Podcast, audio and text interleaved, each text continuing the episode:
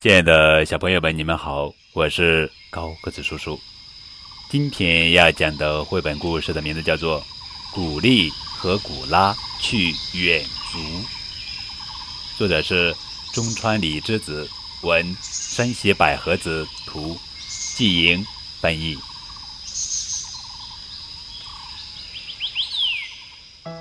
肩背旅行包。身跨水壶，田鼠阿丽和古拉穿过树林向原野走去。他们一边走一边唱：“背包再重也不怕，古丽和古拉，好吃的东西包中装，远足乐哈哈。古丽古拉，古丽古拉。”古丽和古拉把身上背着的东西放到草地上，伸了伸腰，呼吸着新鲜的空气。啊！太舒服了，古丽说：“闹钟定好了吃午饭的时间，这会儿该响了吧？”我来看看。古拉从背包里拿出闹钟来，离响铃还早呢，刚十点。那咱们做会儿体操吧。一、二、三、四，古丽和古拉在蓝天下做起体操来，可是做了半天也没到中午。要不，咱们跑马拉松吧？好，围着原野跑一圈儿。预备，跑！古丽和古拉跑起来，跑跑！古丽和古拉，荆棘丛、蜘蛛网全不在话下。跳过去，迈过去，拨到两旁去，跑跑！古丽和古拉，古丽，古拉，古丽，古拉。可是，突然。古丽跌倒了，古拉也跌倒了。我还以为是蜘蛛网呢，这是；我还以为是草呢，这是毛线。古丽和古拉解开缠在脚上的毛线，瞧，毛线是勾在那边荆棘丛上的。古丽把毛线缠起来，缠成了一个豌豆大点的小团。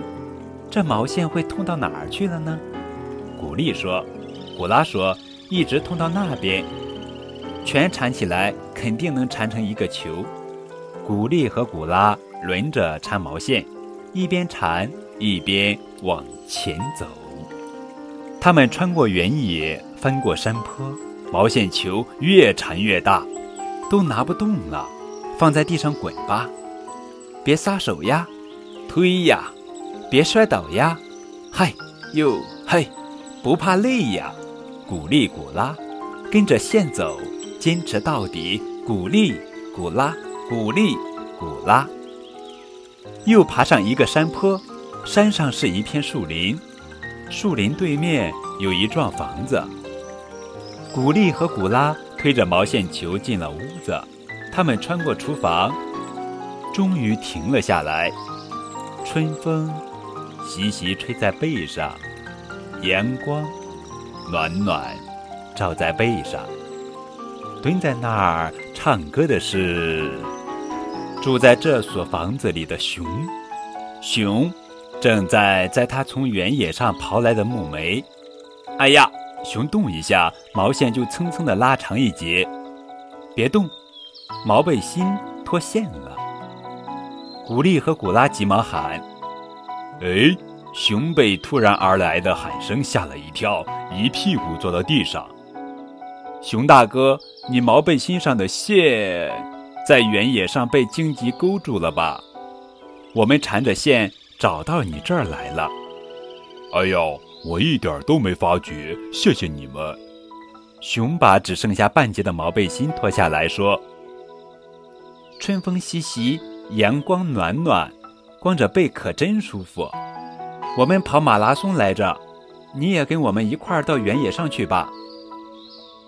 好，熊也和两只田鼠一起唱着“古丽古拉，古丽古拉”跑了起来。他们跑下山坡，又爬上另一个山坡，下了这个山坡就回到了原野上。